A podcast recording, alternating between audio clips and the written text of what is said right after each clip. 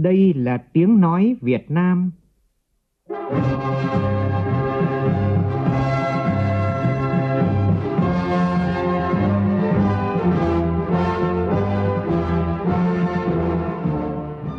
Việt Nam. Tiếng nói Việt Nam phát thanh từ Hà Nội, thủ đô nước Cộng hòa xã hội chủ nghĩa Việt Nam.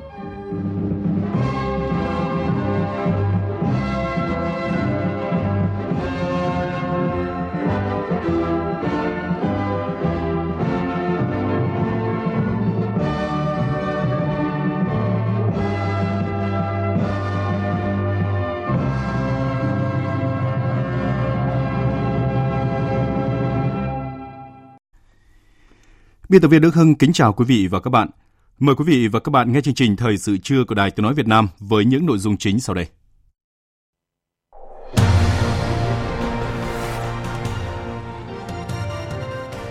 Thủ tướng Chính phủ Nguyễn Xuân Phúc gặp mặt các nhà ngoại giao, chuyên gia, bạn bè Thụy Điển nhân dịp kỷ niệm 50 năm ngày thiết lập quan hệ ngoại giao Việt Nam Thụy Điển. Thảo luận sáng nay về dự án luật đầu tư công sửa đổi, nhiều đại biểu Quốc hội đề nghị giữ nguyên các tiêu chí về tổng mức đầu tư trong phân loại các dự án như quy định của luật hiện hành là 10.000 tỷ đồng. Đồng thời đề nghị quy định Quốc hội quyết định tổng mức và giao Chính phủ quyết định. Nhiều chuyên gia cho rằng trong thời gian tới Việt Nam vẫn phải tiếp tục nhập khẩu điện chủ yếu từ Trung Quốc và Lào. Trong phần tin thế giới, sáng nay tại Nhật Bản xảy ra vụ tấn công bằng dao khiến ít nhất 19 người thương vong, trong đó đa số là học sinh tiểu học. Vụ việc gây rúng động dư luận Nhật Bản, đất nước được coi là có tỷ lệ tội phạm bạo lực thấp nhất trong số các quốc gia phát triển. Israel đối mặt với nguy cơ tổng tuyển cử lần 2 trong vòng 1 năm, chưa từng có tỷ lệ trong lịch sử Israel.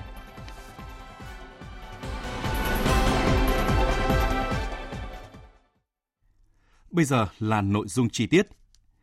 Tại cuộc hội đàm diễn ra chiều tối qua theo giờ Việt Nam, Thủ tướng Thụy Điển Stefan Löfven và Thủ tướng Chính phủ Nguyễn Xuân Phúc thống nhất cần thúc đẩy các bộ ngành, đối tác hai nước tăng cường hợp tác trong các lĩnh vực đổi mới sáng tạo như đô thị thông minh, môi trường, trí tuệ nhân tạo, Internet vạn vật, thông tin truyền thông, y tế.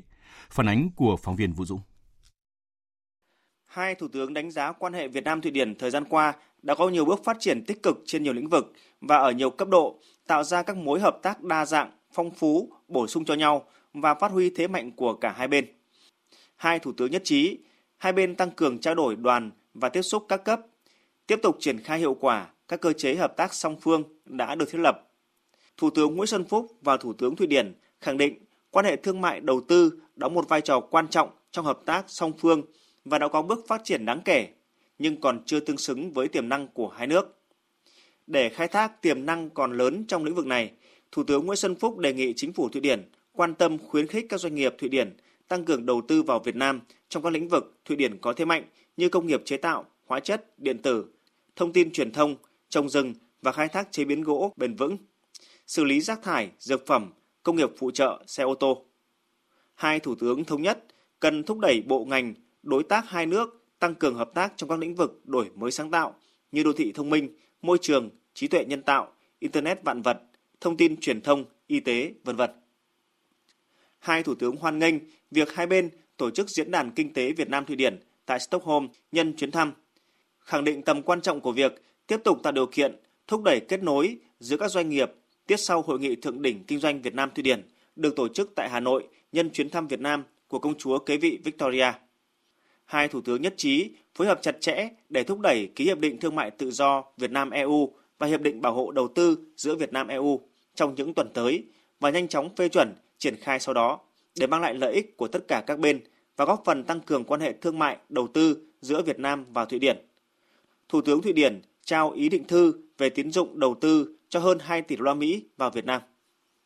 Hai bên nhất trí sẽ thúc đẩy hợp tác tại các diễn đàn khu vực và quốc tế như Liên Hợp Quốc, ASEAN, Hợp tác ASEAN-EU cũng như tham gia hợp tác chung ứng phó với các vấn đề toàn cầu, ứng phó biến đổi khí hậu, bảo đảm phát triển bền vững.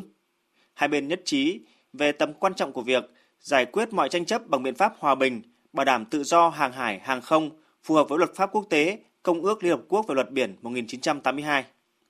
Thủ tướng Nguyễn Xuân Phúc đã mời Thủ tướng Thụy Điển thăm Việt Nam. Thủ tướng Thụy Điển đã vui vẻ nhận lời. Chiều qua theo giờ địa phương, tức đêm qua theo giờ Việt Nam, Thủ tướng Chính phủ Nguyễn Xuân Phúc đã có buổi hội kiến với Quốc vương Thụy Điển Carl Gustaf 16. Tại buổi hội kiến, Hoàng gia Thụy Điển cho biết luôn ủng hộ sự phát triển mạnh mẽ và hiệu quả hơn nữa qua việc hợp tác nhiều mặt giữa hai nước, ủng hộ quan hệ đối tác vì sự phát triển bền vững và đổi mới sáng tạo mà hai nước đang hướng tới.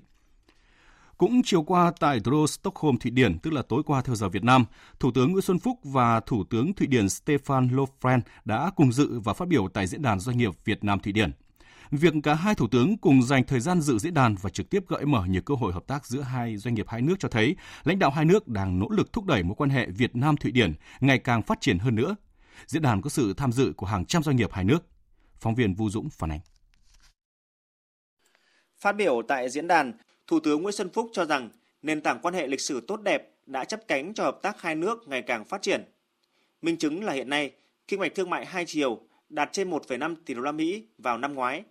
Thụy Điển đang đầu tư vào Việt Nam với 34 dự án, tổng giá trị trên 350 triệu đô la Mỹ, xếp thứ 34 trên 130 nước và vùng lãnh thổ đầu tư vào Việt Nam. Nhiều tập đoàn đa quốc gia lớn nhất của Thụy Điển đang kinh doanh thành công ở Việt Nam.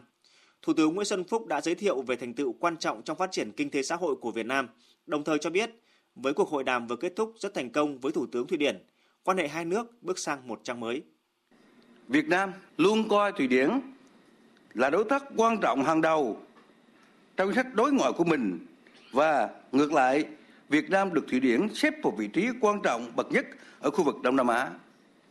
Trong khuôn khổ hiệp định EVFTA, EVPA, khi hợp tác với doanh nghiệp Thụy Điển, hàng hóa Việt Nam có thể tham gia vào phần chuỗi phân phối tiến bộ thị trường EU rộng lớn và ngược lại, đầu tư tại Việt Nam, các doanh nghiệp Thụy Điển có thể tiếp cận thị trường ASEAN phát triển năng động. Các doanh nghiệp chính là những chủ thể, người tiên phong thực thi hợp tác hai nước. Thành công của hợp tác Việt Nam Thụy Điển tùy thuộc rất nhiều vào sự hợp tác thành công của cộng đồng doanh nghiệp hai nước. Thủ tướng Thụy Điển nêu lên cơ hội hợp tác giữa doanh nghiệp hai nước. Và tôi nhận thấy các doanh nghiệp Thụy Điển và Việt Nam đang đứng trước những cơ hội hợp tác to lớn.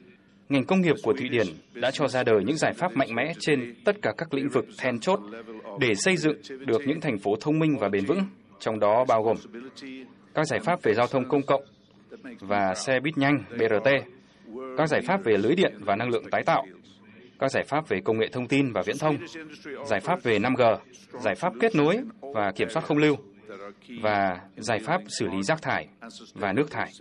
Đồng thời, Thụy Điển cũng hỗ trợ nhiều mảng lớn về công nghệ y tế. Cũng tại diễn đàn, Thủ tướng Nguyễn Xuân Phúc và Thủ tướng Thụy Điển Stefan Löfven đã cùng chứng kiến lễ ký kết một số văn kiện hợp tác giữa doanh nghiệp hai nước, trong đó nổi bật là dự án hợp tác của liên doanh ba bên giữa NutriFood, tập đoàn Backa Hill và hợp tác xã các nông trại chăn nuôi bò sữa Skalmey Serajer Economics Forening về việc chính thức vận hành nhà máy sữa mang tên Notifood Sweden AB, một trong những dự án đầu tư có quy mô lớn nhất của Việt Nam tại Thụy Điển. Trong khuôn khổ chuyến thăm chính thức Vương quốc Thụy Điển chiều qua theo giờ địa phương, tức tối qua theo giờ Việt Nam, Thủ tướng Nguyễn Xuân Phúc đã đến thăm tập đoàn AstraZeneca, một doanh nghiệp chuyên sản xuất các loại dược phẩm hàng đầu của Thụy Điển. Nhân chuyến thăm của Thủ tướng Chính phủ Nguyễn Xuân Phúc, AstraZeneca công bố đầu tư 5.000 tỷ đồng, tương đương với 220 triệu đô la Mỹ vào Việt Nam trong giai đoạn năm 2020 đến năm 2024. Khoản đầu tư này nhằm củng cố cam kết lâu dài của tập đoàn này với chính phủ Việt Nam trong việc kêu gọi các đối tác y tế hỗ trợ nâng cao sức khỏe cho người dân Việt Nam. Cũng chiều tối qua theo giờ địa phương, tức đêm qua theo giờ Việt Nam, tại thủ đô Stockholm, Thụy Điển, Thủ tướng Nguyễn Xuân Phúc đã có cuộc gặp gỡ đầy xúc động với các nhà ngoại giao, chuyên gia Thụy Điển, bạn bè Thụy Điển nhân dịp kỷ niệm 50 năm ngày thiết lập quan hệ ngoại giao. Ôn lại lịch sử của tình hữu nghị Việt Nam Thụy Điển, Thủ tướng Nguyễn Xuân Phúc cho biết, 50 năm trước khi cuộc đấu tranh giải phóng dân tộc của nhân dân Việt Nam đang ở giai đoạn cam go nhất, sự ủng hộ quý báu và hiệu quả cả về vật chất lẫn tinh thần của Thụy Điển đã góp phần cổ vũ khích lệ nhân dân Việt Nam đi từ thắng lợi này đến thắng lợi khác. Phong trào biểu tình đã lan tỏa ra các nước châu Âu, Mỹ. Suốt nửa thế kỷ qua, quan hệ Việt Nam Thụy Điển không ngừng được các thế hệ lãnh đạo và nhân dân hai nước nâng niu vun đắp. Nhiều công trình lớn của Việt Nam do Thụy Điển giúp xây dựng như nhà máy giấy Bãi Bằng, Bệnh viện Nhi Trung Hà Nội, Bệnh viện Uông Bí đã trở thành biểu tượng của tình hữu nghị Việt Nam-Thụy Điển. Sự giúp đỡ của Tổ chức Hợp tác Phát triển Thụy Điển đã góp phần to lớn giúp Việt Nam hoàn thành tốt nhiều mục tiêu thiên niên kỷ của Liên Hợp Quốc, trở thành quốc gia có thu nhập trung bình thấp và từng bước hiện đại hóa trong phát triển. Ngày nay, quan hệ Việt Nam-Thụy Điển vẫn là mối quan hệ rất gắn bó và đang phát triển tốt đẹp trên nhiều lĩnh vực. Nguyên Chủ tịch Quốc hội Thụy Điển, Chủ tịch Hội nghị quốc tế Stockholm về Việt Nam, bà Dan bày tỏ, đến hôm nay, bà còn rất nhớ buổi họp của sinh viên vào tháng 4 năm 1965, khi bà còn là thành viên của Hội Sinh viên. Hôm đó, chúng tôi đã họp mặt để cùng kêu gọi Hoa Kỳ chấm dứt ngay lập tức việc ném bom miền Bắc Việt Nam. Và cũng trong thời điểm đó, chúng tôi đã cùng nhau kêu gọi Thụy Điển nhanh chóng thiết lập quan hệ ngoại giao chính thức với Việt Nam. Tới dự cuộc gặp mặt còn có ông Joachim Bacmer, con trai Thủ tướng Oslo Bacmer, cho biết Thủ tướng Oslo Bacmer đọc bài diễn văn đầu tiên về phản chiến năm 1965 là khởi điểm cho việc ông xuống đường đấu tranh ủng hộ cuộc chiến chính nghĩa của người dân Việt Nam vào tháng 2 năm 1968. Ông Joachim Bakmer đánh giá cao quan điểm của các nhà lãnh đạo Việt Nam là không tiếp tục bị ám ảnh hay chìm đắm trong hậu quả của xung đột trong quá khứ với kẻ thù của mình, mà thay vào đó là hợp tác và hướng tới quan hệ đối thoại, thương mại, thậm chí là du lịch.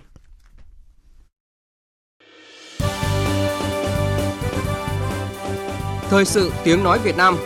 Thông tin nhanh, bình luận sâu, tương tác đa chiều.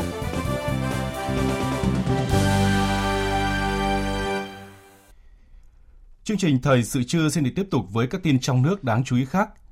Tiếp tục chương trình kỳ họp thứ 7, sáng nay thảo luận ở hội trường về một số nội dung còn có ý kiến khác nhau của dự án luật đầu tư công sửa đổi. Nhiều ý kiến đại biểu Quốc hội đề nghị giữ nguyên các tiêu chí về tổng mức đầu tư trong phân loại các dự án như quy định của luật hiện hành là 10.000 tỷ đồng, đồng thời đề nghị quy định Quốc hội quyết định tổng mức và giao Chính phủ quyết định. Phóng viên Lại Hoa và Phương Thoa phản ánh. Theo các đại biểu, thời gian qua thực hiện luật đầu tư công, việc phân cấp đầu tư công cơ bản ổn định, tiêu chí phân loại dự án quan trọng quốc gia với mức vốn 10.000 tỷ đồng và các mức phân loại dự án ABC như quy định hiện hành không phát sinh vướng mắc. Tuy nhiên, nếu điều chỉnh dự án quan trọng quốc gia từ mức vốn 10.000 tỷ đồng lên 20.000 tỷ đồng sẽ gây xáo trộn lớn trong chuyển dịch, phân loại, quản lý dự án. Đại biểu Phạm Văn Tuân, Đoàn Thái Bình đề nghị việc nâng cao tiêu chí phân loại dự án luật trọng điểm quốc gia từ 10.000 tỷ đồng lên 20.000 tỷ đồng là không cần thiết và chưa phù hợp với tình hình giai đoạn hiện nay. Luật đầu tư công hiện hành đã có quy định về điều chỉnh tiêu chí phân loại dự án luật đầu tư công trong trường hợp chỉ số giá có biến động lớn hoặc điều chỉnh lớn về phân cấp. Hơn nữa, tiêu chí phân loại dự án quan trọng quốc gia với tổng mức 10.000 tỷ đồng như hiện nay là không phát sinh vướng mắc. Trong khi đó, con số 10.000 tỷ đồng đã là những dự án rất lớn cần phải được Quốc hội thông qua để bảo đảm cho việc theo dõi, giám sát tiến độ thực hiện các dự án này. Các đại biểu nêu ý kiến trong nhiệm kỳ Quốc hội khóa 13 và 14 chỉ có 2 dự án quan trọng quốc gia trình Quốc hội, đó là dự án sân bay Long Thành và dự án đường cao tốc Bắc Nam phía Đông. Để đảm bảo tính ổn định của hệ thống pháp luật và phù hợp với thực tiễn, cần giữ quy định của luật hiện hành về tiêu chí phân loại dự án quan trọng quốc gia và phân loại dự án ABC. Đại biểu Hoàng Quang Hàm, Đoàn Phú Thọ đề nghị. Một quốc gia đang phát triển mà 10 năm chỉ có 2 dự án quan trọng là quá ít. Điều chỉnh tăng lên 20.000 tỷ có thể không còn dự án nào trình Quốc hội. Quốc hội quyết định những vấn đề quan trọng của đất nước mà điều chỉnh để Quốc hội không quyết định dự án nào là bất hợp lý. Hơn nữa, trình Quốc hội sẽ có ngay mức vốn và chắc chắn được bố trí đủ vốn, có ngay các chính sách đặc thù. Việc lý giải mức vốn 10.000 tỷ hiện nay là bất cập, sau đó tính thêm trượt giá, tăng trưởng, dự báo cho tương lai để đưa lên 20.000 tỷ là không thuyết phục. Nhiều ý kiến đại biểu Quốc hội cho rằng các quy định của luật đầu tư công hiện hành chưa vướng mắc gì ở nhiều tiêu chí, phần lớn do trình tự thủ tục, quy trình tổ chức thực hiện, chứ không phải là do xác định tiêu chí. Đại biểu Nguyễn Thị Quyết Tâm, Đoàn Thành phố Hồ Chí Minh cho biết, hàng năm thành phố triển khai nhiều dự án đầu tư công và nhất là khi thực hiện luật đầu tư công, đến nay không có vướng mắc trong thực tiễn nên chưa cần thiết phải sửa luật.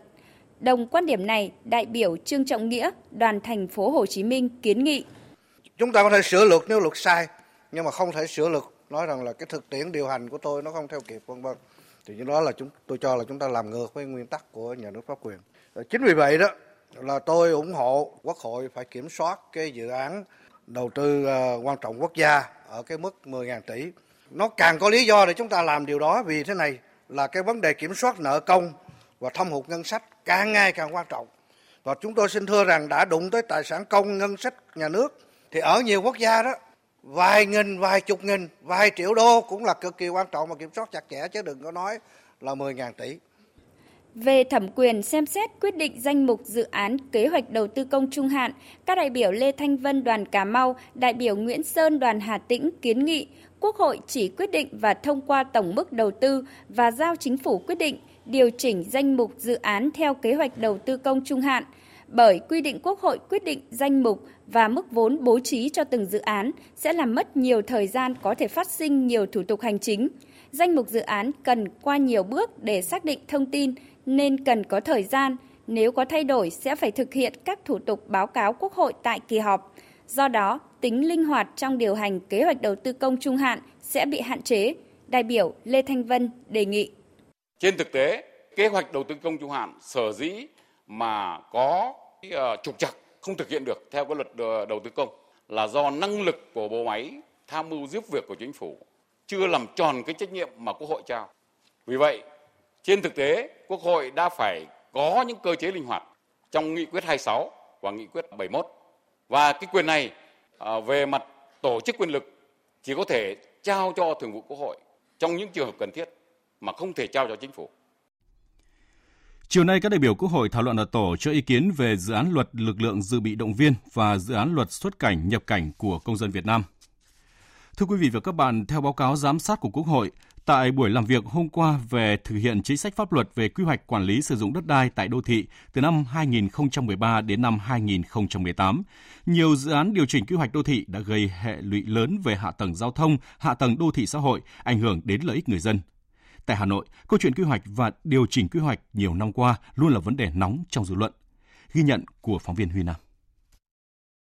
Quá tải, ngột ngạt là thực trạng đang xảy ra tại nhiều khu đô thị, nhiều tuyến đường giao thông trên địa bàn thành phố Hà Nội. Trong đó có thể kể đến khu đô thị Linh Đàm, Kim Văn Kim Lũ, quận Hoàng Mai, khu đô thị Đại Thanh, huyện Thanh Trì, khu đô thị Trung Hòa Nhân Chính, tuyến đường Lê Văn Lương, quận Thanh Xuân. Ông Trần Văn Quang, trú tại phường Nhân Chính, quận Thanh Xuân cho rằng việc chính quyền thành phố thả phanh cho dự án đã phá vỡ quy hoạch đô thị Hà Nội. Hàng loạt nhà cao tầng dựng lên hai bên tuyến đường Lê Văn Lương đã biến phố phường trở nên đông đúc, chật hẹp. Theo tôi, quy hoạch của đô thị của thành phố Hà Nội có thể nói là kém nhất. Cái khái niệm về điều chỉnh quy hoạch đô thị tôi cho là tác động tiêu cực đến cái vấn đề quy hoạch của đô thị. Tôi không thấy một cái điểm sáng, không thấy một cái sự thay đổi trong cái quy hoạch chung phát triển của thành phố. Không hiểu người nào mà nghĩ ra cái khái niệm này thì có thể trao phần thưởng cho các đồng. Tương tự, hàng chục năm trước, Linh Đàm, phường Hoàng Liệt, quận Hoàng Mai từng được biết đến là khu đô thị đáng sống, khu đô thị kiểu mẫu đầu tiên của thủ đô.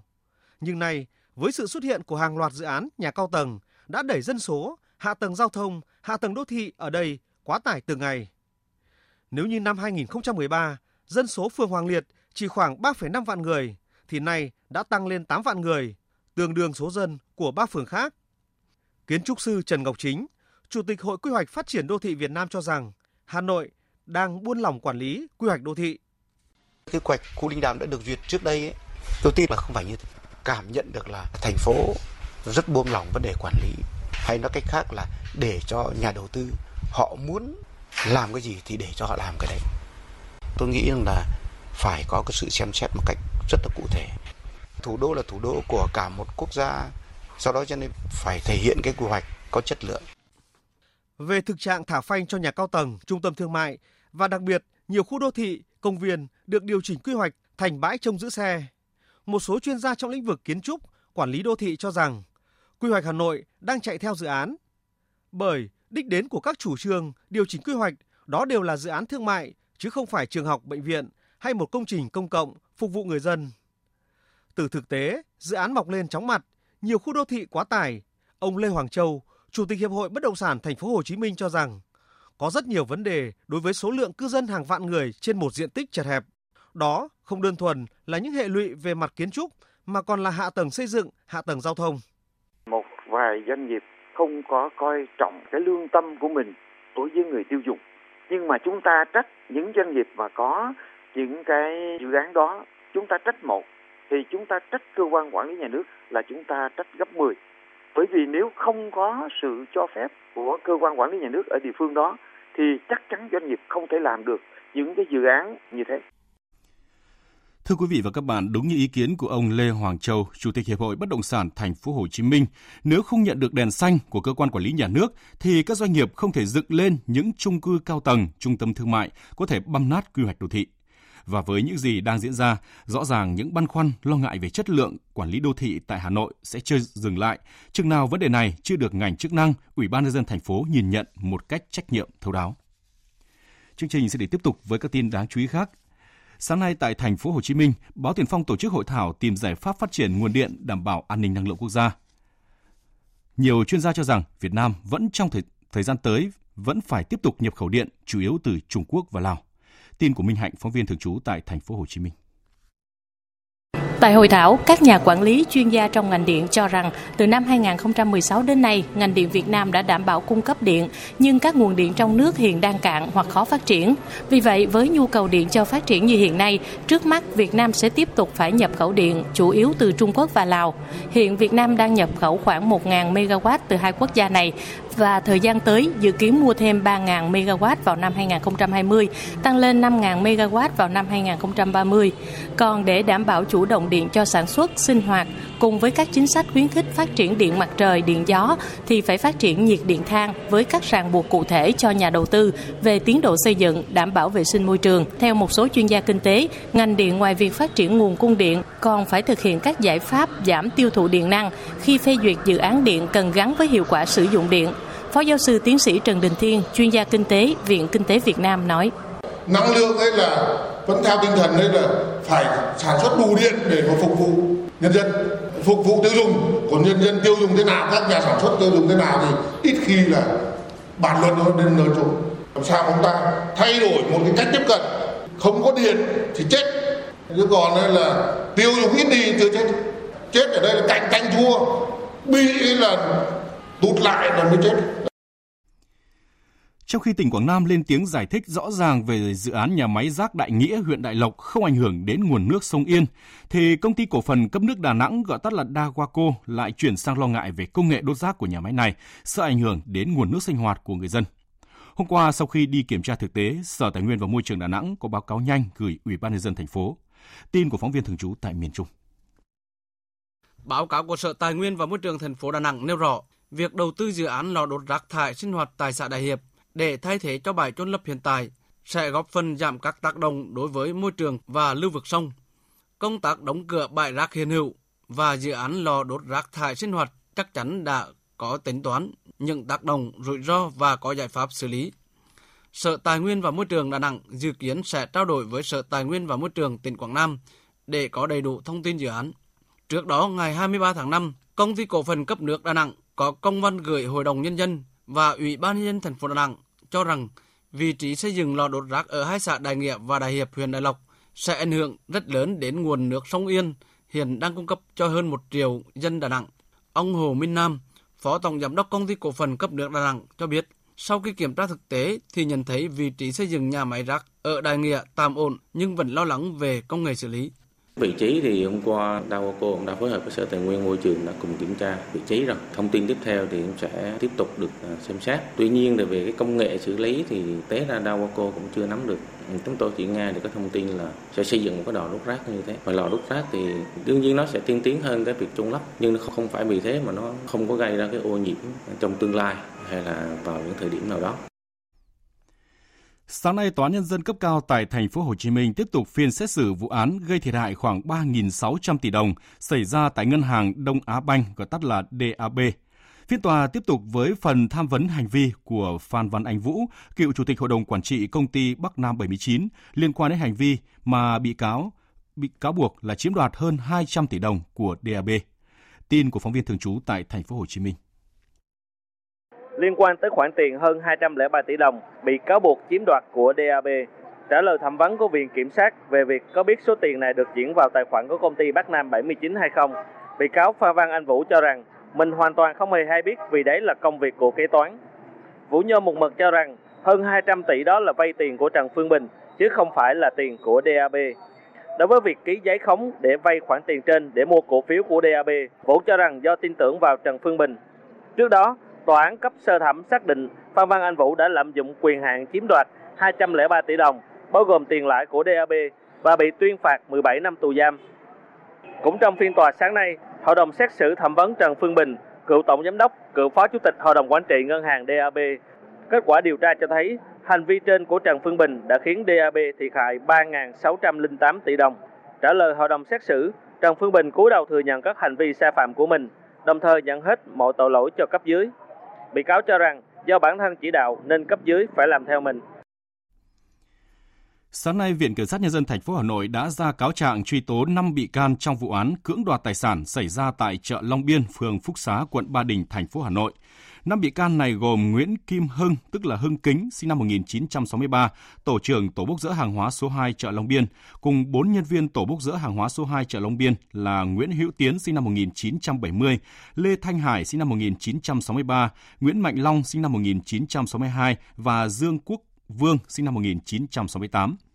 Tại cơ quan điều tra, các bị can Nguyễn Hữu Tiến, Lê Thanh Hải, Nguyễn Mạnh Long và Dương Quốc Vương khai nhận từ ngày 1 tháng 1 năm 2018 đến ngày 24 tháng 9 năm 2018 được chia tổng số tiền là gần 46,5 triệu đồng. Sau nhiều ngày nắng nóng gay gắt kéo dài từ đêm qua đến sáng nay, địa bàn tỉnh Điện Biên xuất hiện mưa vừa đến mưa to, góp phần giải hạn và làm cho thời tiết dịu mát trở lại. Đặc biệt, cơn mưa đã cải thiện một phần đáng kể lưu lượng nước ở các lưu vực sông, hồ, khe suối, tạo môi trường thủy sinh khá tốt, điều hòa không khí thêm trong lành, đồng thời giảm nguy cơ cháy rừng do khô hạn. Trong khi đó, tại Thanh Hóa, đêm qua trên địa bàn huyện Quan Hóa đã xảy ra gió lốc lớn làm đổ cột điện khiến dây điện vắt ngang suối.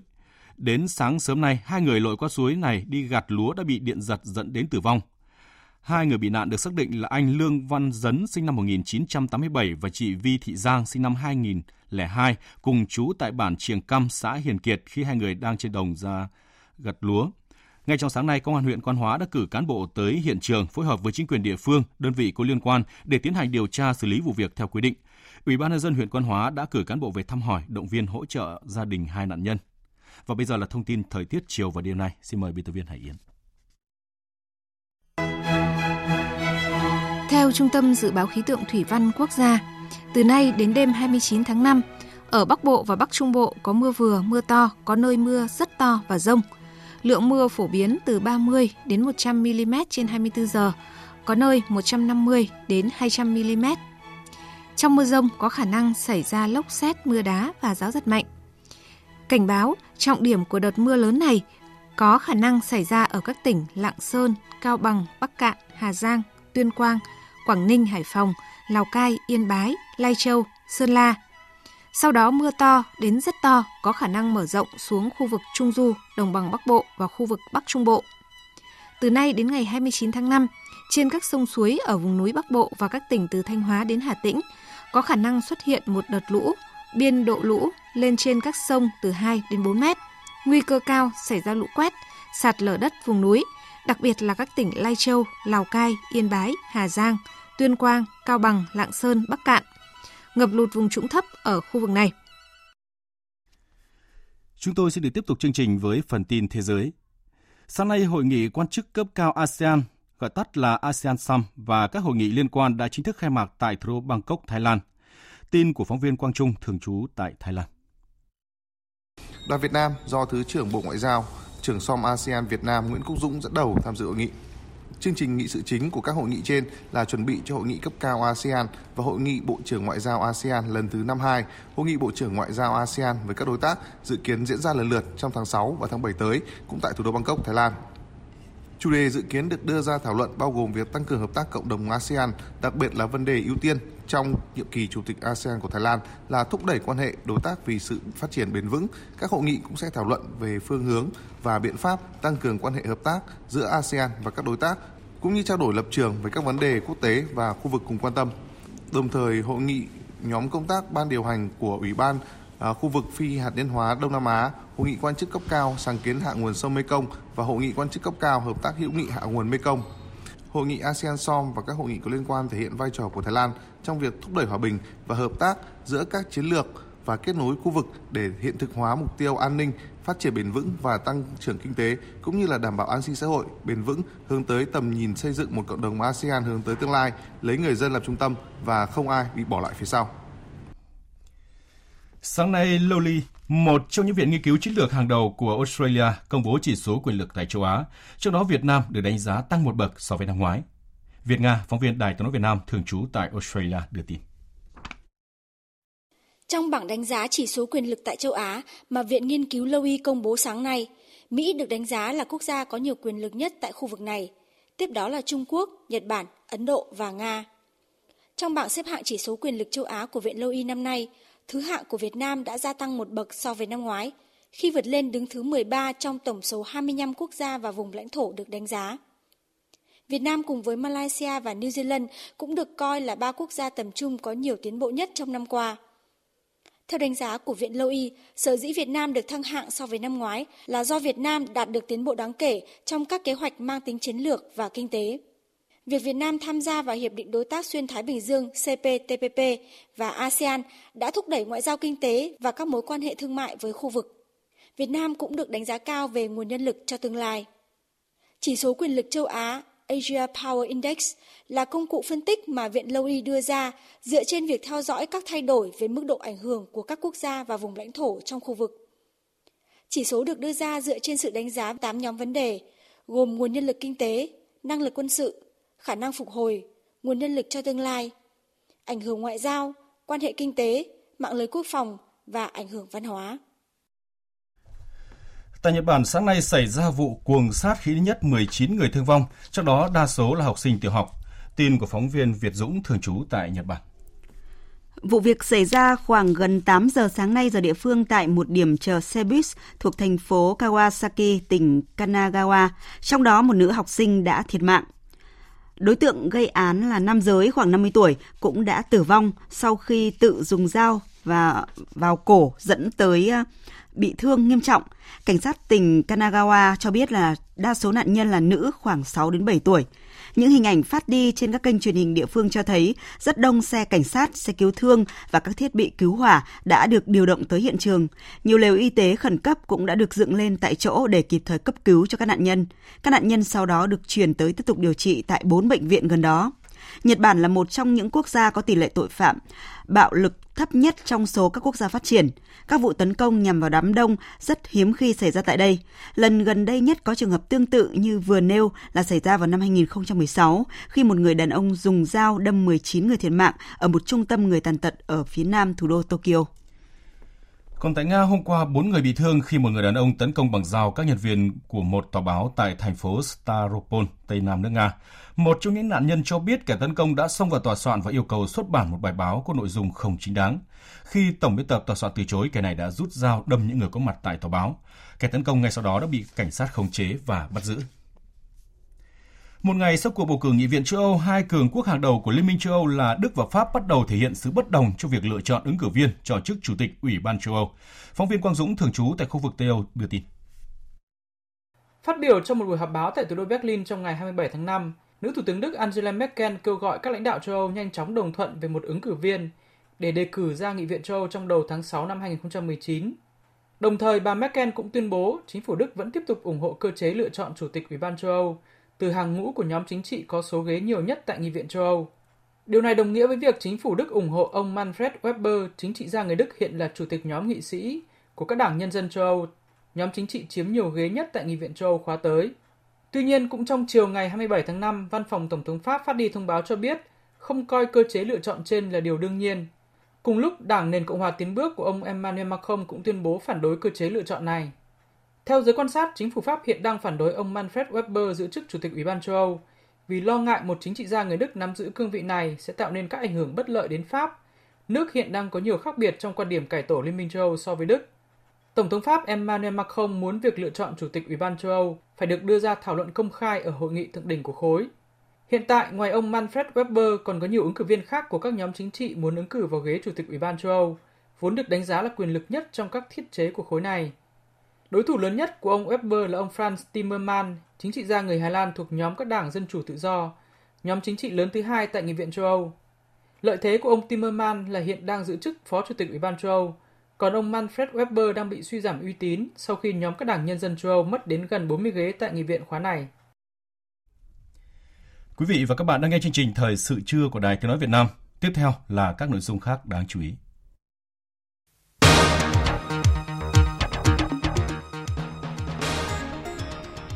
Hội thảo giải pháp tăng cường công tác phòng chống tham nhũng của Mặt trận Tổ quốc Việt Nam. Bắt đầu tháng hành động vì trẻ em và khai mạc các hoạt động hè năm 2019 tại các địa phương. Israel đối mặt với nguy cơ tổng tuyển cử lần 2 trong vòng 1 năm. Đây là sự việc chưa từng có tiền lệ trong lịch sử của Israel.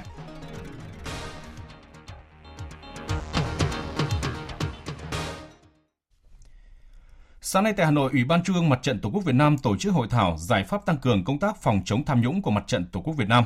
Phản ánh của phóng viên Việt Cường. Tại hội thảo, các đại biểu khẳng định người dân tích cực nhất trong việc phát hiện, tố giác và tố cáo những hành vi tham nhũng, những biểu hiện bất thường và yêu cầu các cơ quan có thẩm quyền xác minh, xem xét, xử lý.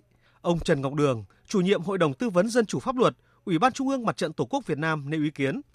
Theo tôi, vị trí của mặt trận trong cuộc đấu tranh chống tham nhũng chính là nhân dân được tập hợp lại trong mặt trận, trong tổ chức mặt trận.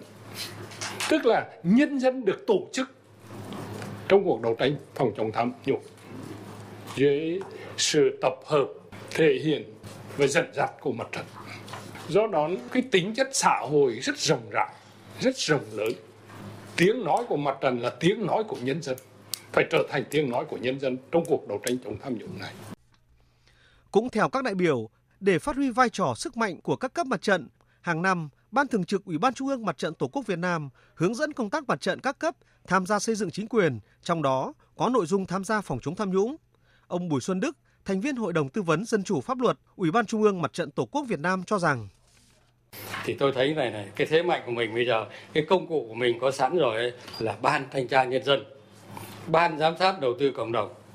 Theo tôi ấy, phải yêu cầu đổi mới cái phương thức hoạt động này mỗi năm. Như vậy ấy là ông Ban Thanh tra Nhân dân, ông Giám sát Đầu tư Cộng đồng là ông phải phát hiện được bao nhiêu những vụ việc về tham nhũng.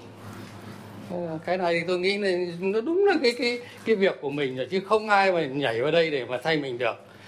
Thế thì tôi thấy là phải sử dụng cái công cụ Thanh tra Nhân dân và Giám sát Đầu tư Cộng đồng. Đấy.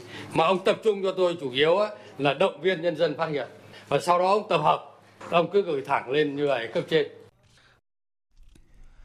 Ủy ban nhân dân thành phố Đà Nẵng sáng nay tổ chức công bố quyết định thành lập Văn phòng Đoàn đại biểu Quốc hội, Hội đồng nhân dân và Ủy ban nhân dân thành phố Đà Nẵng, gọi tắt là Văn phòng hợp nhất, trên cơ sở thí điểm hợp nhất Văn phòng Đoàn đại biểu Quốc hội, Văn phòng Hội đồng nhân dân và Văn phòng Ủy ban nhân dân thành phố Đà Nẵng. Văn phòng hợp nhất là cơ quan hành chính nhà nước trực thuộc Ủy ban nhân dân thành phố Đà Nẵng, thực hiện chức năng tham mưu tổng hợp phục vụ Đoàn đại biểu Quốc hội, Hội đồng nhân dân và Ủy ban nhân dân thành phố Đà Nẵng. Văn phòng hợp nhất có 11 bộ phận, phòng chuyên môn và 3 đơn vị sự nghiệp trực thuộc. Chủ tịch Ủy ban nhân dân thành phố Đà Nẵng đã quyết định bổ nhiệm ông Đoàn Ngọc Hùng Anh, nguyên Chánh Văn phòng Ủy ban nhân dân thành phố Đà Nẵng, giữ chức Chánh Văn phòng Đoàn đại biểu Quốc hội, Hội đồng nhân dân và Ủy ban nhân dân thành phố Đà Nẵng với thời hạn là 5 năm. Sáng nay, hơn 400 em học sinh và đông đảo đoàn viên thanh niên trên địa bàn thành phố Hạ Long, tỉnh Quảng Ninh tham gia lễ phát động tháng hành động vì trẻ em tỉnh Quảng Ninh và khai mạc các hoạt động hè 2019. Tin của Mai Linh, cộng tác viên Đài Tiếng nói Việt Nam tại khu vực Đông Bắc.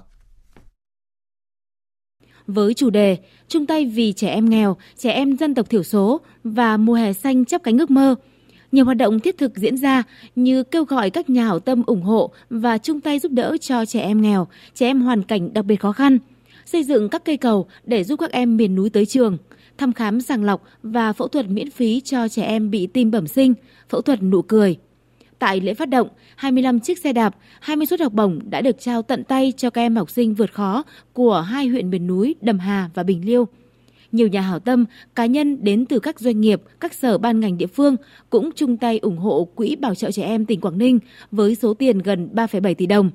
Bà Vũ Yến Thục, trưởng phòng chăm sóc và bảo vệ trẻ em, Sở Lao động Thương binh và Xã hội tỉnh Quảng Ninh cho biết. Hiện nay chúng tôi đang triển khai hoạt động hướng tới cho trẻ em vùng dân tộc thiểu số và trẻ em nghèo, thăm tặng quà, triển khai tuyên truyền, tập huấn cho chính bản thân các em, rồi cho gia đình và cho cộng đồng. Trong cái tháng 6 này chúng tôi cũng sẽ tiếp tục thực hiện và kết nối với các nhà hảo tâm để đưa đến cho các em những cái cuộc sống mà bình đẳng có cho tất cả các trẻ em vùng dân tộc thiểu số cũng như là vùng miền xuôi.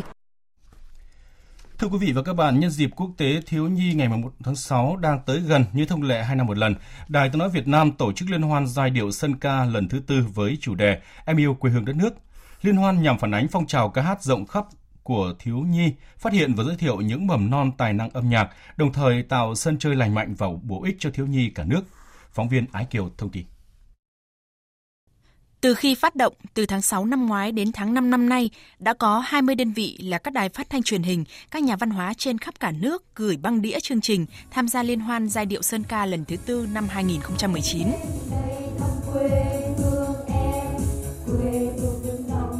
Vòng sơ khảo có tổng số 102 tiết mục như hát dân ca, song tấu, độc tấu về các chủ đề ca ngợi quê hương đất nước, thầy cô và mái trường, tình bạn. Nhạc sĩ Doãn Nguyên, Phó Giám đốc Nhà hát Đài Tiếng nói Việt Nam, Chủ tịch Hội đồng sơ khảo cho biết, nhiều chương trình được dàn dựng công phu, có sự đầu tư cả về nội dung và hình thức. Cái liên hoan giai điệu Sơn Ca lần này, một cái điểm hết sức bất ngờ, đó là cái sự tham gia đông đảo, không những về số lượng, nhưng đặc biệt là về chất lượng so với những cái năm trước. Cái điều này nó thể hiện tính hấp dẫn, thể hiện cái uy tín ngày càng cao của ban tổ chức liên hoan giải giai điệu Sơn Ca cũng như của Đài Tiếng nói Việt Nam.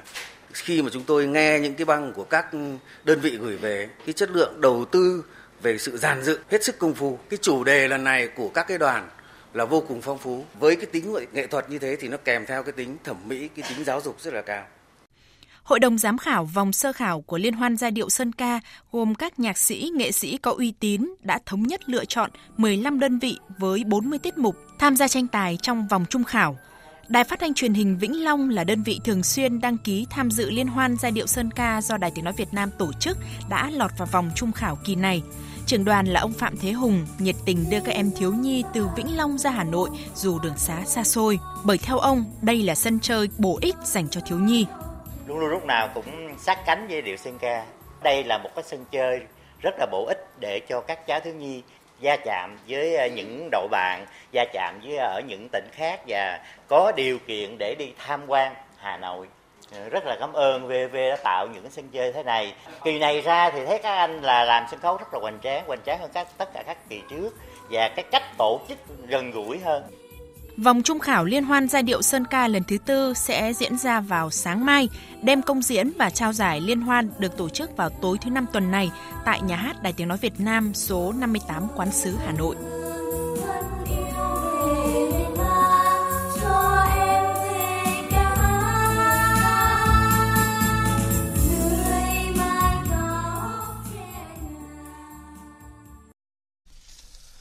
Thưa quý vị và các bạn, Lào Cai là địa phương đứng top đầu cả nước về tỷ lệ bảo hiểm y tế. Tính đến hết năm ngoái, tỷ lệ bao phủ là 98,74% dân số toàn tỉnh. Tuy nhiên, tỷ lệ bao phủ bảo hiểm y tế ở tỉnh này đang đối mặt với nguy cơ tụt giảm nghiêm trọng khi hàng vạn đồng bào dân tộc thiểu số không tiếp tục tham gia bảo hiểm y tế. Nguyên nhân của câu chuyện này là gì? Mời quý vị và các bạn cùng nghe qua phản ánh của An Kiên, phóng viên cơ quan thường trú khu vực Đông Bắc. Tại trung tâm y tế xã Quang Kim, huyện Bát Sát, tỉnh Lào Cai, trước kia nếu như mỗi ngày có từ 20 đến 25 bệnh nhân thăm khám, thì nay chỉ còn khoảng từ 10 đến 15 bệnh nhân. Yếu tố ảnh hưởng trực tiếp tới lượt khám chữa bệnh tại trạm là do sang năm 2019, toàn xã có khoảng 4.000 người dân tộc thiểu số bị cắt không còn được hỗ trợ miễn phí bảo hiểm y tế như trước. Nếu muốn được hưởng bảo hiểm, chỉ có cách duy nhất là mua tự nguyện, nhưng dường như không phải ai cũng mặn mà. Qua 5 tháng đầu năm ra sức vận động, tỷ lệ bao phủ bảo hiểm y tế của xã mới đạt trên 50%, thấp hơn nhiều so với con số 87% của năm trước. Bác sĩ Trần Văn Đoan, trạm trưởng y tế xã Quang Kim nói: Trước kia có thẻ bảo hiểm thì họ cũng có ý thức, tức là ốm đau thì họ đều đi đến cơ sở y tế khám chữa bệnh. Nhưng có điều là cái nhận thức về mua thẻ bảo họ vẫn là còn chưa thay đổi được, bởi vì là nó đang được cái nhà nước hỗ trợ rồi. Không chỉ riêng Quang Kim, các xã Cốc San, Bản Qua và Bản Vược của huyện Bát Sát cũng rơi vào hoàn cảnh tương tự.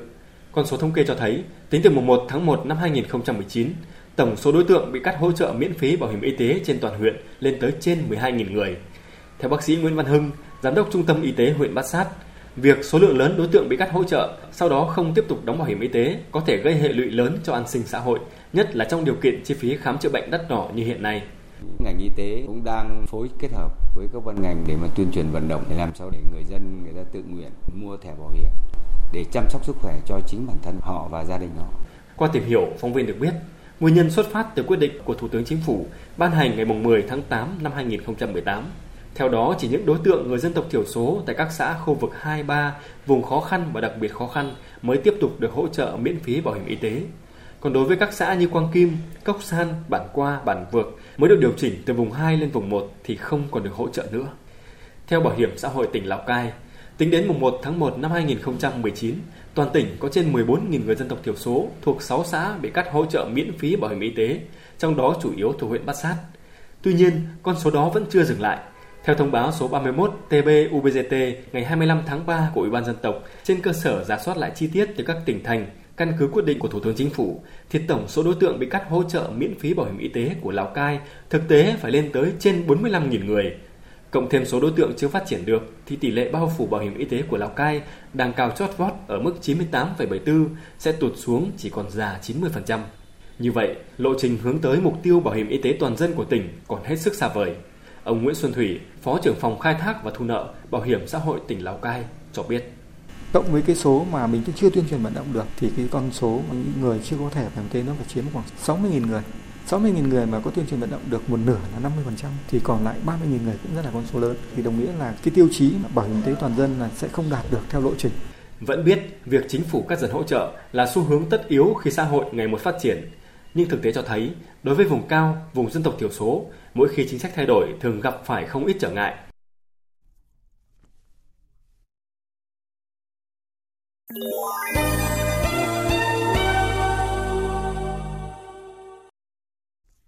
Chương trình sẽ được tiếp tục với một số tin vắn quốc tế. Chưa đầy 2 tháng sau cuộc tổng tuyển cử, Israel lại đối mặt với nguy cơ phải tổ chức một cuộc tổng tuyển cử mới trong bối cảnh Thủ tướng Israel Benjamin Netanyahu đang chật vật để thành lập một chính phủ liên minh với hạn chót là ngày mai 29 tháng 5. Việc tổ chức 2 cuộc tổng tuyển cử trong vòng 1 năm chưa từng có tiền lệ trong lịch sử Israel, càng đẩy đất nước Israel vào bế tắc chính trị. Biên tập viên Phạm Hà tổng hợp thông tin. Gần 2 tháng sau cuộc tổng tuyển cử, Thủ tướng Benjamin Netanyahu vẫn chưa thể thành lập chính phủ liên minh. Nguyên nhân là do cựu Bộ trưởng Quốc phòng Avigdor Lieberman từ chối tham gia liên minh vì chưa thống nhất về luật nghĩa vụ quân sự. Với việc thiếu 5 ghế từ đảng Israel Betenu của ông Lieberman, chính phủ liên minh của Thủ tướng Netanyahu sẽ không thể chiếm đa số ghế trong Quốc hội. Phát biểu trước Quốc hội hôm qua, ông Netanyahu đã lên tiếng chỉ trích cựu Bộ trưởng Quốc phòng Lieberman vì đã tạo ra cuộc khủng hoảng, đồng thời khẳng định sẽ nỗ lực làm mọi điều có thể để xây dựng một chính phủ liên minh trong vòng 48 giờ tới và tránh một cuộc bầu cử tốn kém và lãng phí. Rất nhiều thứ có thể làm trong vòng 48 giờ tới. Mong ước của các cử tri có thể được thực hiện. Một chính phủ cánh hữu có thể được thành lập. Chúng tôi có thể mang lại sự ổn định và chính phủ tốt cho Israel. Tôi hy vọng mọi người có thể đưa ra quyết định đúng đắn. Bất chấp lời kêu gọi của đảng Likud, nhưng cựu Bộ trưởng Quốc phòng Israel Lieberman không có dấu hiệu thỏa hiệp.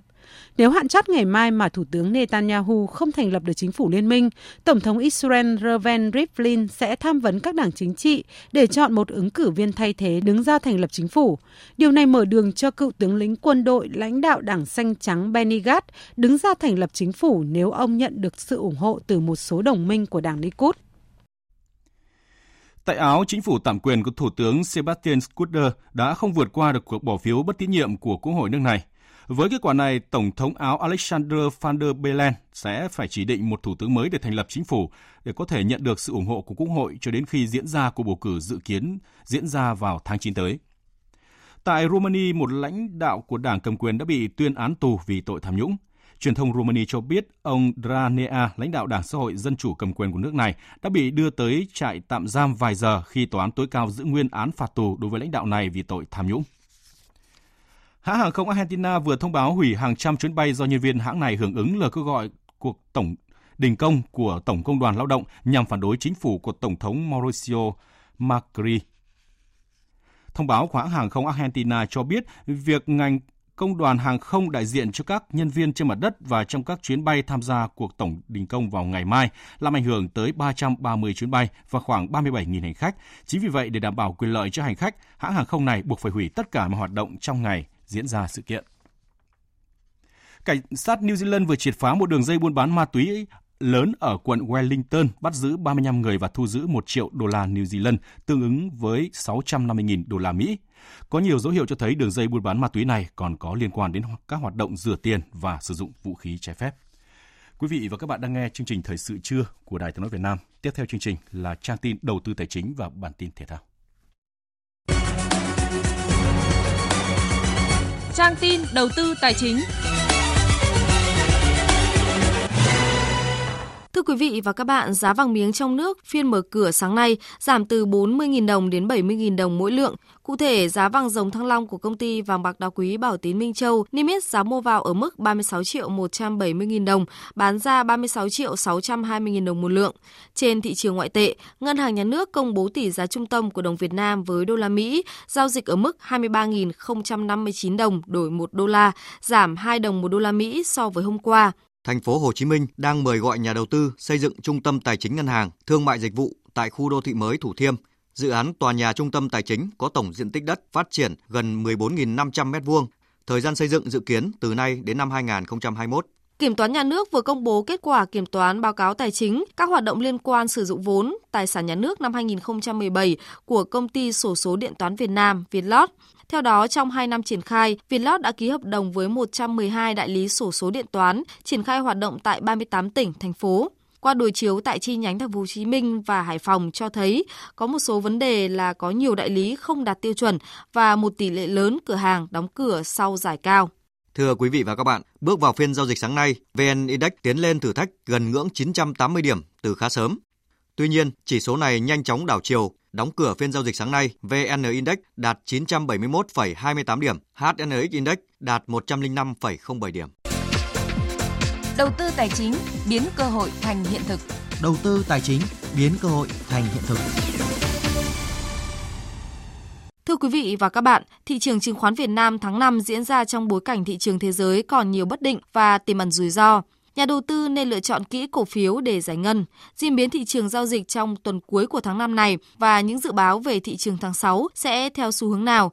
Phóng viên Đài Tiếng nói Việt Nam có cuộc trao đổi với chuyên gia chứng khoán Lê Ngọc Nam, Phó trưởng phòng nghiên cứu tư vấn đầu tư Công ty Chứng khoán Tân Việt về nội dung này. Mời quý vị và các bạn cùng theo dõi. Thưa ông, tuần cuối cùng của tháng 5 này thì thị trường chứng khoán có điểm nhấn gì ạ? Tuần vừa qua chúng ta cũng có một số các cái thông tin mới liên quan đến chiến tranh thương mại Mỹ-Trung, một loạt các thông tin liên quan đến công ty Huawei bị một số các nhà cung cấp phần mềm hoặc là phần cứng có những động thái ngăn chặn việc sử dụng các phần mềm đó, cũng là một kết quả của việc chiến tranh thương mại giữa Mỹ và Trung. Giữa Trung và Mỹ có những bước căng thẳng mới. Tuy nhiên chúng ta cũng thấy thị trường chứng khoán Việt Nam lại đang phản ứng tương đối là tích cực với các cái thông tin đó trong ngắn hạn.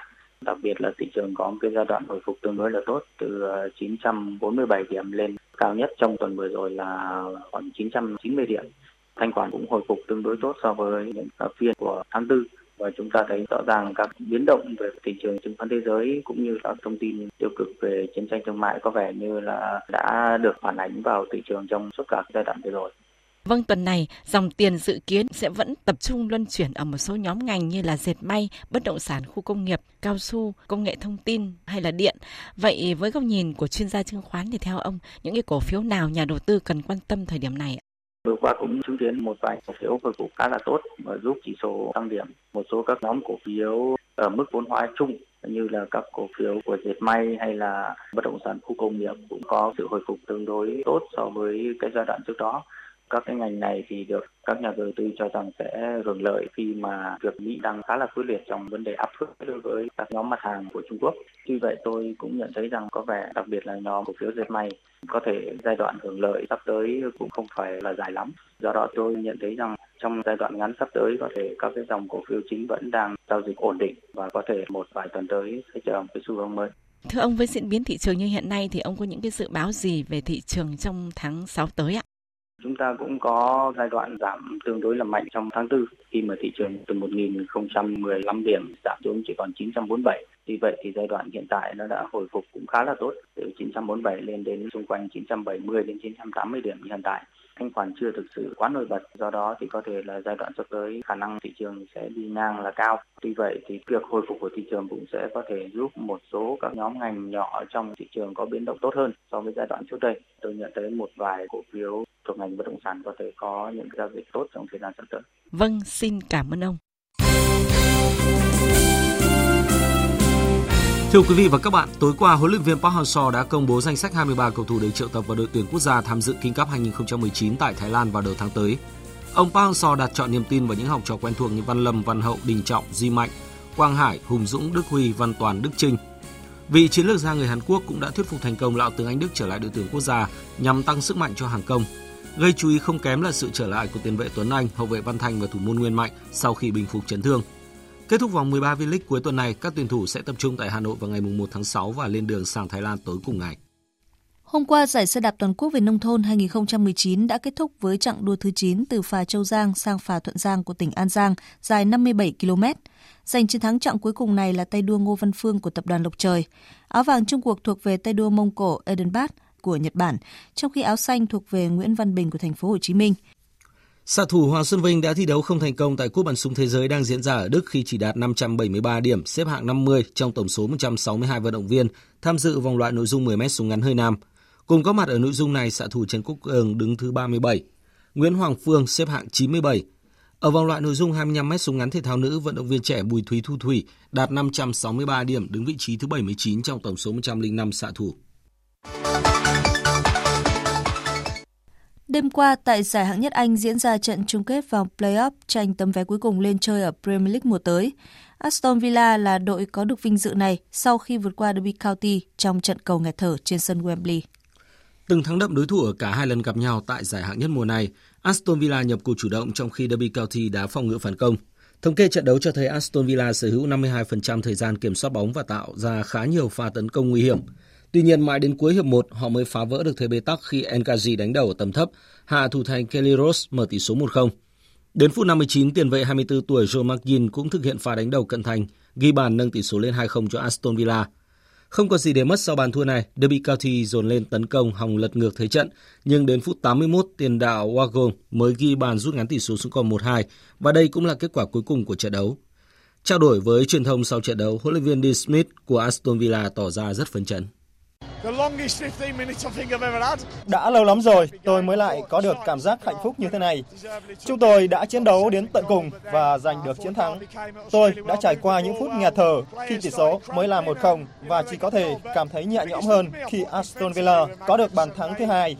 Cuối cùng thì chúng tôi cũng đã làm được điều cần làm. Còn huấn luyện viên Frank Lampard của Derby County không giấu được tâm trạng thất vọng. Họ đã chơi rất chặt chẽ, nhất là trong hiệp 1. Chúng tôi cũng đã ghi được bàn thắng, nhưng cuối cùng lại bị thua. Đó là một sự thất vọng lớn. Chúng tôi đã rất muốn giành chiến thắng để lên chơi ở Premier League. Tuy nhiên, chúng tôi cũng có quyền tự hào vì đã trải qua một mùa giải tốt. Tôi cảm ơn các cầu thủ và đặc biệt là các cổ động viên đã đến sân Wembley để cổ vũ cho chúng tôi hôm nay. Với kết quả này, Aston Villa giành tấm vé cuối cùng lên chơi ở giải ngoại hạng Anh mùa tới, còn Derby County ở lại với giải hạng nhất. Trước đó đã xác định được hai đội bóng khác thăng hạng là Norwich City và Sheffield United. Dự báo thời tiết. Phía Tây Bắc Bộ nhiều mây, có mưa, mưa vừa, có nơi mưa to đến rất to và rải rác có dông. Trong cơn dông có khả năng xảy ra lốc sét và gió giật mạnh, nhiệt độ từ 23 đến 31 độ, có nơi trên 31 độ. Phía Đông Bắc Bộ nhiều mây, có mưa vừa mưa to, có nơi mưa rất to và rải rác có dông. Gió Đông Nam đến Đông cấp 2, cấp 3. Trong cơn dông có khả năng xảy ra lốc sét và gió giật mạnh. Nhiệt độ từ 23 đến 31 độ. Các tỉnh từ Thanh Hóa đến Thừa Thiên Huế, phía Bắc nhiều mây, có mưa, mưa vừa, có nơi mưa to đến rất to và rải rác có dông. Phía Nam có mây, chiều nắng, có nơi có nắng nóng, chiều tối và đêm có mưa rào và dông vài nơi. Trong cơn dông có khả năng xảy ra lốc sét, mưa đá và gió giật mạnh. Nhiệt độ từ 24 đến 33 độ, phía Nam 33 đến 36 độ. Các tỉnh ven biển từ Đà Nẵng đến Bình Thuận có mây, chiều nắng, phía Bắc có nơi có nắng nóng, chiều tối và đêm có mưa rào và dông vài nơi. Trong cơn dông có khả năng xảy ra lốc sét và gió giật mạnh. Nhiệt độ từ 25 đến 36 độ, có nơi trên 36 độ. Tây Nguyên, chiều tối có mưa rào và dông rải rác, đêm có mưa rào và dông vài nơi. Trong cơn dông có khả năng xảy ra lốc, sét và gió giật mạnh. Nhiệt độ từ 21 đến 34 độ. Nam Bộ, chiều tối có mưa rào và dông rải rác, đêm có mưa rào và dông vài nơi. Trong cơn dông có khả năng xảy ra lốc, sét, mưa đá và gió giật mạnh. Nhiệt độ từ 25 đến 35 độ. Khu vực Hà Nội, nhiều mây, có mưa, mưa vừa, có nơi có mưa to và rải rác có dông, gió Đông Nam đến Đông cấp 2, cấp 3. Trong cơn dông có khả năng xảy ra lốc sét và gió giật mạnh. Nhiệt độ từ 24 đến 31 độ. Dự báo thời tiết biển, vịnh Bắc Bộ có mưa rào và rải rác có dông. Trong cơn dông có khả năng xảy ra lốc xoáy và gió giật mạnh. Vùng biển từ Quảng Trị đến Quảng Ngãi có mưa rào và dông vài nơi, tầm nhìn xa trên 10 km, gió Nam đến Đông Nam, cấp 3, cấp 4. Vùng biển từ Bình Định đến Ninh Thuận có mưa rào vài nơi, vùng biển từ Bình Thuận đến Cà Mau có mưa rào rải rác và có nơi có dông. Trong cơn dông có khả năng xảy ra lốc xoáy và gió giật mạnh.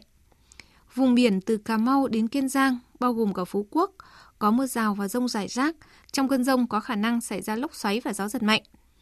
Khu vực Bắc Biển Đông có mưa rào rải rác và có nơi có dông. Trong cơn dông có khả năng xảy ra lốc xoáy và gió giật mạnh. Khu vực giữa Biển Đông có mưa rào và dông rải rác ở phía đông. Khu vực Nam Biển Đông có mưa rào và dông vài nơi. Khu vực quần đảo Hoàng Sa thuộc thành phố Đà Nẵng có mưa rào rải rác và có nơi có dông. Trong cơn dông có khả năng xảy ra lốc xoáy và gió giật mạnh. Khu vực quần đảo Trường Sa thuộc tỉnh Khánh Hòa có mưa rào và dông vài nơi. Vịnh Thái Lan có mưa rào và dông rải rác. Trong cơn dông có khả năng xảy ra lốc xoáy và gió giật mạnh. Những thông tin về thời tiết cũng đã kết thúc chương trình thời sự trưa nay. Chương trình do các biên tập viên Đức Hưng, Thanh Trường, Nguyễn Hằng và Thu Hòa cùng kỹ thuật viên Tuyết Mai phối hợp thực hiện, chịu trách nhiệm nội dung Nguyễn Thị Thủy Vân. Cảm ơn sự quan tâm, chú ý lắng nghe của quý vị và các bạn. Xin chào và hẹn gặp lại.